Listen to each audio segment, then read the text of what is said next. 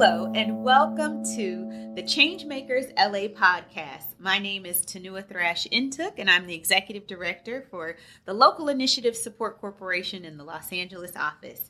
In today's episode, we'll be talking with about uh, what Move LA is doing around transit districts, and we've got a couple of special guests with us uh, to help talk about this topic. So, first, I've got here Denny Zane. Denny is the executive director for Move LA. For over a decade, Denny has led Move LA in civic engagement to build a robust and expansive public transportation here in Los Angeles. That's right, Denny. We credit you for building our uh, infrastructure here. Welcome. Next, I also have with us Senator Ben Allen. He's the senator for the 26th Senate District. That encompasses the West Side, Hollywood, and the coastal South Bay communities of LA County. Welcome, Senator Allen. It's such a pleasure to be here. Glad to have you. We hear that you're remote in the Capitol uh, uh, on the Capitol radio station. I am. I am here. There's a we have a we have a wonderful radio studio here for the legislators to call into things like this. That's pretty cool. Welcome. Thank you. We also have joining us uh, Larry Cosmont. Larry is the chairman and CEO of Cosmont Companies. Under Larry's leadership, Cosmont Companies has advised many local government agencies in creating, financing, and managing large scale economic development programs. I'm really excited to have you here, Larry. Thanks. Good to be here. Yes, Larry's often called upon to go on NPR and sort of major uh, radio stations. So we're happy to have you here on our podcast. So, here in Los Angeles, we've got an assortment of public transportation options. We've got subways now, we've got light rail, buses, and shuttle, um, really at, in every corner of, of our LA, greater LA area. There are over 13,000 metro bus stops in Los Angeles, covering nearly f- almost 1,500 miles of service. There are also 93 metro rail stations crisscrossing a good 98 miles. However, Los Angeles is still one of the most congested cities uh, in the nation. And ridership has continued to decline um, at Metro.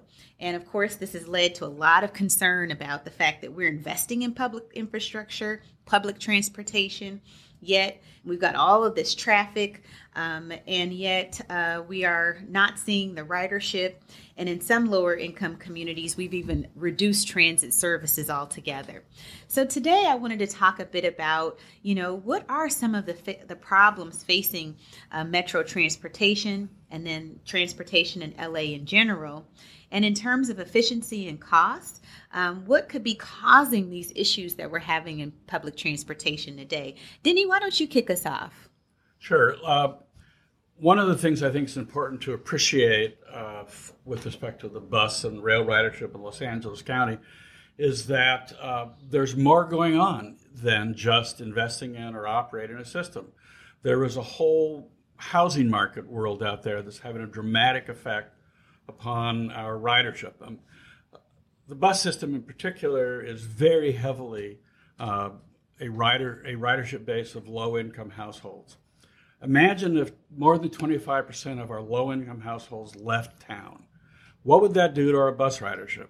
Well, of course, it would decline significantly. That's exactly what has happened.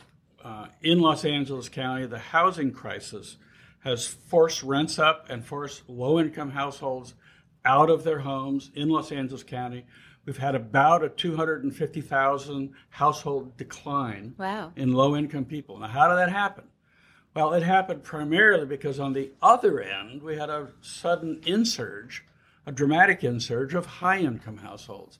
When 300,000 high income households come to Los Angeles County in a decade, that drives rents up all over the county, and low income people were forced out. That's what's happened to our ridership. Now, those high income households were primarily employees of the tech industry.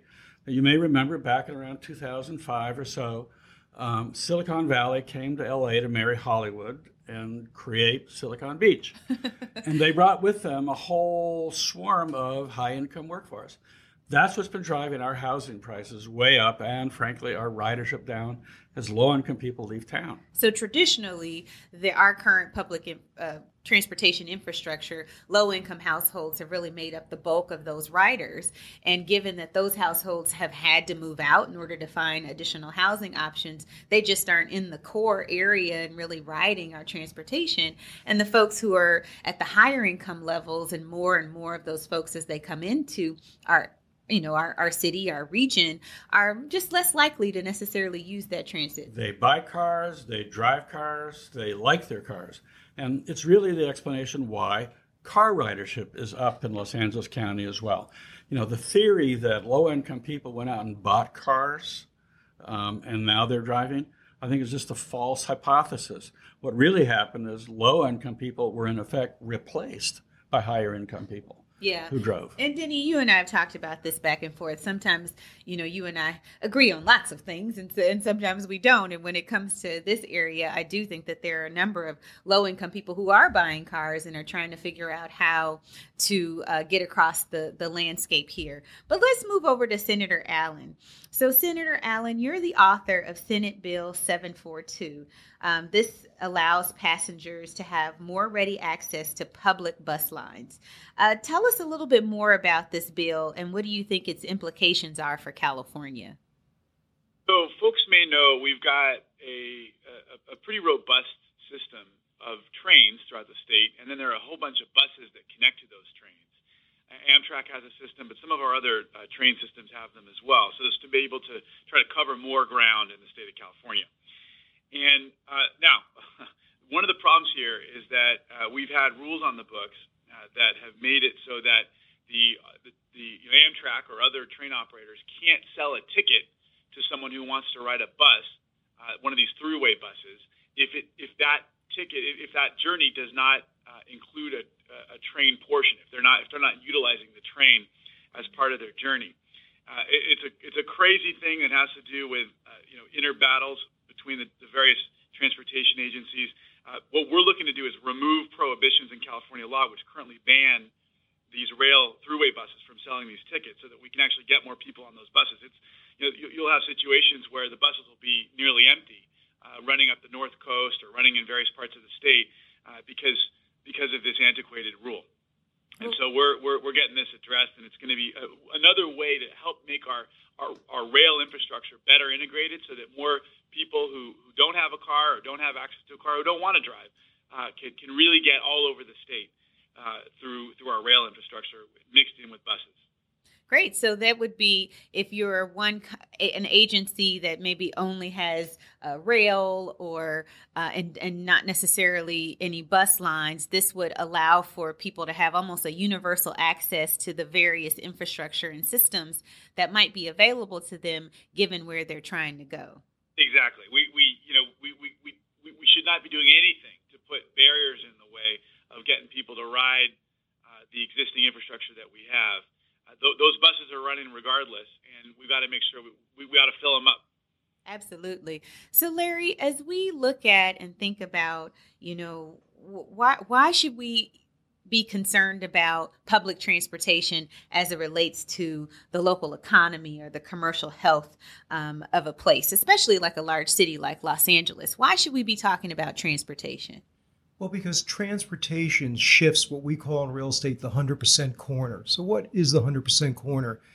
It would be called Main and Main in the old days. Maybe it's Wilshire and Fourth in the old days in Santa Monica. Maybe it's Wilshire and Westwood in Westwood. But that 100% corner just got expanded by 200 transit stops around the, the county. When you shift and converge public transit to locations called stations, you've shifted the investment equation for real estate. You've moved the 100% corner to a transit based corner. Now, here's the, here's the objective it's to capture that, not lose the opportunity for housing for all income spectrums. What surprises us when we up the zoning on a corner, put in transit, and then a developer comes in and builds a high density house or unit that's really only affordable by a small segment of the population. That should not be a surprise for us. To me, the bigger surprise is why aren't we figuring out how to capture the value of those transportation investments and the shift and expansion of 100% corners throughout the county to induce affordable housing around those transit and make them work and live places expansive to all demographics, not just a selective set of demographics. Now, Larry, let's talk about this concept. That one's a new one for me. What is a 100% corner? Let's talk a little bit about that. Well, you know, it's an interesting notion. 100% corner, the easiest way is in the days of retail, before the advent of the internet, it's really all about how many trips can you get to a location. So if you have a 100% corner with a lot of traffic trips, like Wilshire and Westwood, that automatically becomes a high value rent spot. What I'm saying is, is mm-hmm. that the new 100% corner is a transit stop where you're driving people trips, not necessarily automobile trips, but people trips. And that those trips are the kinds of essential ingredients in an economy that's digital based to get population to a spot. And the way to do that, the way to have success, is to take the very investment that made a 100% old corner the 100% new corner, make that also the corner where people can live and work. And that's what we're losing in LA. We can't only induce high cost housing at these new 100% corners. We've got to diversify the real estate product type. Absolutely. So, Denny, you've kind of talked a bit about the changing landscape, and Larry, uh, and the changing landscape in terms of the socioeconomic status of people who may be lower income, needing to move out. And, and Larry has also just given us a, a real good, quick analysis of the importance of trying to make sure that we capture value in such a way that we encourage affordable housing development around transit. And you've made the case as to why in terms of who the writers are.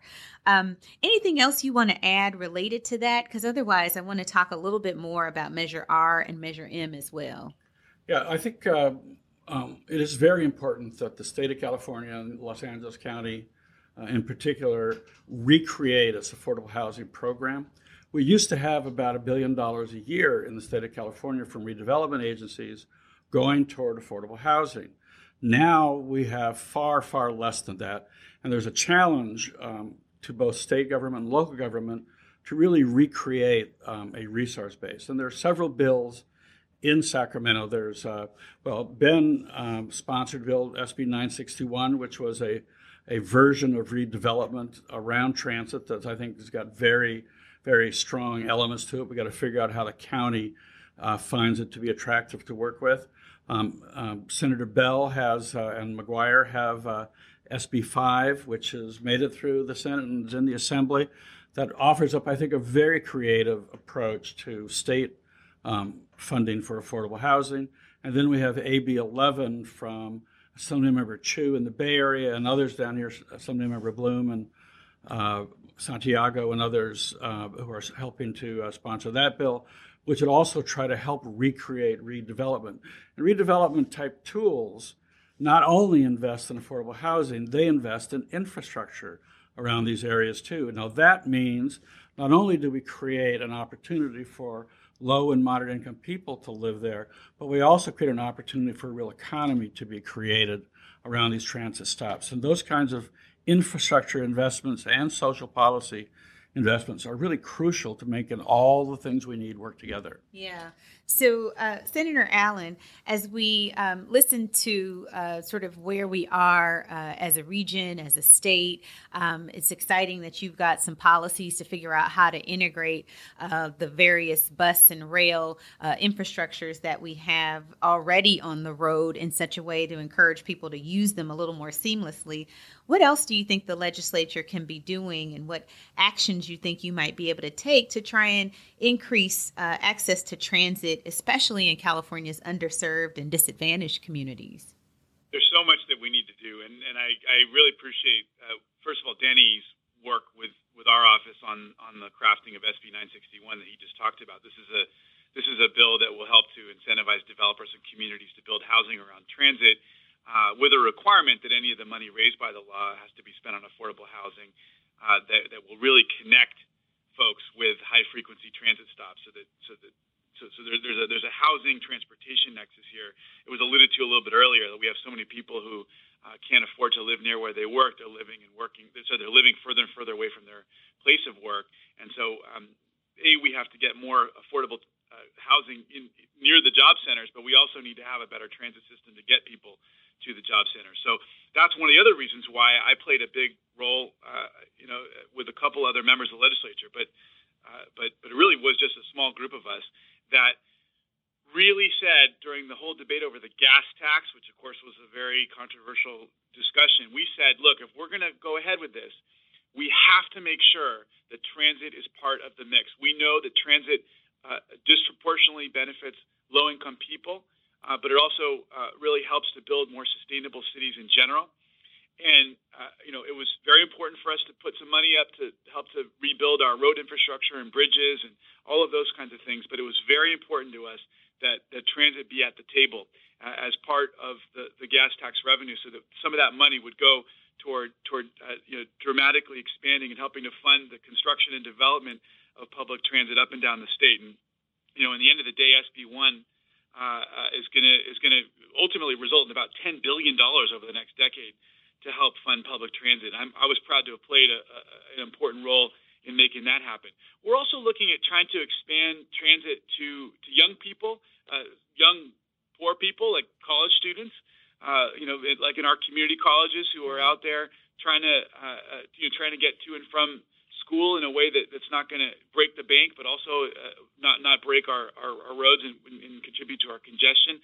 And, and Danny and Move Move LA and, and I have been working uh, closely on trying to help uh, try to expand access to bus passes. And, and this is something that I think Danny gets a lot of credit for. He's been championing this issue up and down the state. We're trying to uh, you know, push a student transit pass program up here in Sacramento uh, to help get more students on onto the buses. And I think the hope is that on the long term, if they see how pleasant it can be to, to, to ride the bus to work, you know, to school, they might be willing to take public transportation to work once they get a job and get out into our economy.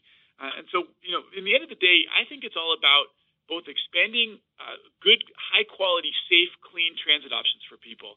That will help low income people uh, but it will also help to make it better for everyone. Uh, right now, I think our buses are, are, are seen as, as, something that's just not you know, something you, you only use out of necessity. Uh, if we help to improve the system, if we make it clean, if we make it safe, if we make it uh, uh, responsive, if we make it rapid and, and, and, and frequent, more people will, will want to, to get on the bus. But it also will make the experience of all those low income people who are on the bus now much more pleasant and help make it a, a make it a much better, much better, much more viable option for them. Thanks, Senator. I really appreciate your leadership uh, on this matter. And I have, you know, young children, and I think about how to get them connected in such a way so that they have a positive experience with public transportation. So it's exciting to hear. And I know Move LA has been working really hard locally to really connect students uh, to transit access. Uh, That's so, so, great, and we're and we're just building out our train system too, which I think is going to be such a game changer for the entire LA area. Absolutely. So, Larry, we we know we need to do this, right? We know that we need to build housing near transit. We know we need to create uh, a layer of multi-income levels at those transit stops, um, and you know, like you said, we need to activate these 100% uh, corners in in a new way. What tools are out there, and are those tools actually working? Well, I think there are tools. There probably need some strengthening since the advent of since the dissolution of redevelopment. We've had a number of what I call sustainability and housing districts that the legislature has passed. Senator Allen alluded to one of them. There's uh, the Neighborhood Improvement Program, NIFTI. There's the Enhanced Infrastructure Financing District. There's the Community Revitalization Program. A lot of these sustainability districts are all targeted toward two things infrastructure and housing. What has been missing is the motivation between various local governments to cooperate in committing their property tax increases to reinvestment in the district. So these laws have been set up so that the the uh, promoter, which is usually a local city, has to put in their property tax. Most cities don't have enough without a con- county contribution, and as Denny indicated, perhaps a state contribution. So I think with leadership like Senator Allen, we could get a equation where these special districts can better capture the value from these private investments by essentially compelling all public agencies to throw in some tax increment so long as those tax increment dollars are spent on affordable housing or infrastructure that supports affordable housing. That's a key element because if you leave the value capture only in the hands of the private sector, you will get the highest denomination of value unit built, meaning high rent units. Yeah. So if you try and normalize that equation by inducing the value that gets created from these wonderful investments in transit, from the typical collateral investments and increased zoning around the, da- the transit, if you induce that and funnel that tax increment in a cooperative way using a county share, a city share, and even a state share toward all economic strata, particularly affordable housing, then you've got a district that can go to work. Yeah. So we have the tools. We just don't have the schematic yet done. And that's what we need Senator Allen, the leaders in the legislature, with our help locally, to sort of reconfigure how these tools can be used. Well, that that's very exciting and very hopeful for the future. Um, and I I think you're right. I think people are seeing that you know cities are already stretched so thin and have so many other things that they have to do and public safety and other infrastructure to then also ask them to give up sales tax for this and this you know without any additional help. I think can uh, be be a stretch for many cities. So I think you're right. The county and the state have a role. So I'm going to let Den- Denny close us out for now. Um, you know, Denny, you have been a pioneer on smart growth uh, since your time on the Santa Monica City Council. Uh, what do you think are some relevant future strategies or proposals um, that could be used to address, you know, some of our transportation uh, infrastructure limitations? Well, the first thing I think I'd like to highlight is that LA Metro, I think, is really uh, taken some important leadership role here in creating um, strategies for transit-oriented communities around their uh, s- station areas. Um, they've developed a really uh, strong partnership strategy with local communities and offered uh, funding uh, grants for uh, for planning in these transit station areas that I think are really going to pay off in the long run. It's really very visionary. I think we're very lucky to have had say Phil Washington, and frankly, the the current Metro board is really a a set of really very very successful and um, I think uh, smart and creative leaders that care a lot about their communities. So I think we're well served there. But bro- more broadly, um, the big opportunity that I see are, is on our boulevards, um, where we have an enormous opportunity uh, for underutilized land to begin to be employed in community building and developing uh, mixed use development um, that can provide multifamily housing, mixed income multifamily housing along these boulevards, uh, coordinated with the development of a bus rapid transit program. It's some bus rapid transit are buses that are on dedicated lanes. They move faster than rail, but they're not quite as intense. Um, but they do carry the opportunity to generate, the way Larry described it, um, these kinds of community development zones near the, the bus rapid transit stops. I, I just returned from a trip uh, to Barcelona looking at an amazing transformation that they have made with bus rapid transit in their community. Um, and it really does create an opportunity not just for good transportation at a lower cost, but also for excellent community development. This has been a fantastic conversation with some of my favorite people in uh, both uh, the economy, state legislator, locally, and on issues of smart growth. Uh, so, Senator Ben Allen, Denny, as well as Larry, thank you so much for joining us today. So, thank you all for joining us this week on Los Angeles LISC Change Makers podcast. We appreciate the insight that our invited guests brought to our conversation and want to thank you out there for joining us. If you enjoyed this episode, we'd love for you to subscribe and share this episode with your colleagues. Thank you for listening to LISC LA's Changemakers LA podcast. This episode was made possible by a generous grant from Pacific Western Bank to support affordable housing development. If you would like to support LISC LA or learn more about our work, please visit us online at www.lisc.org slash los hyphen angeles and follow us on Twitter at LA underscore LISC. Production support was provided by Samantha Salmon and the Donias. You can find the rest of the series on iTunes, Spotify, and Google Podcasts. Subscribe to hear more conversations about the people and places that shape Los Angeles.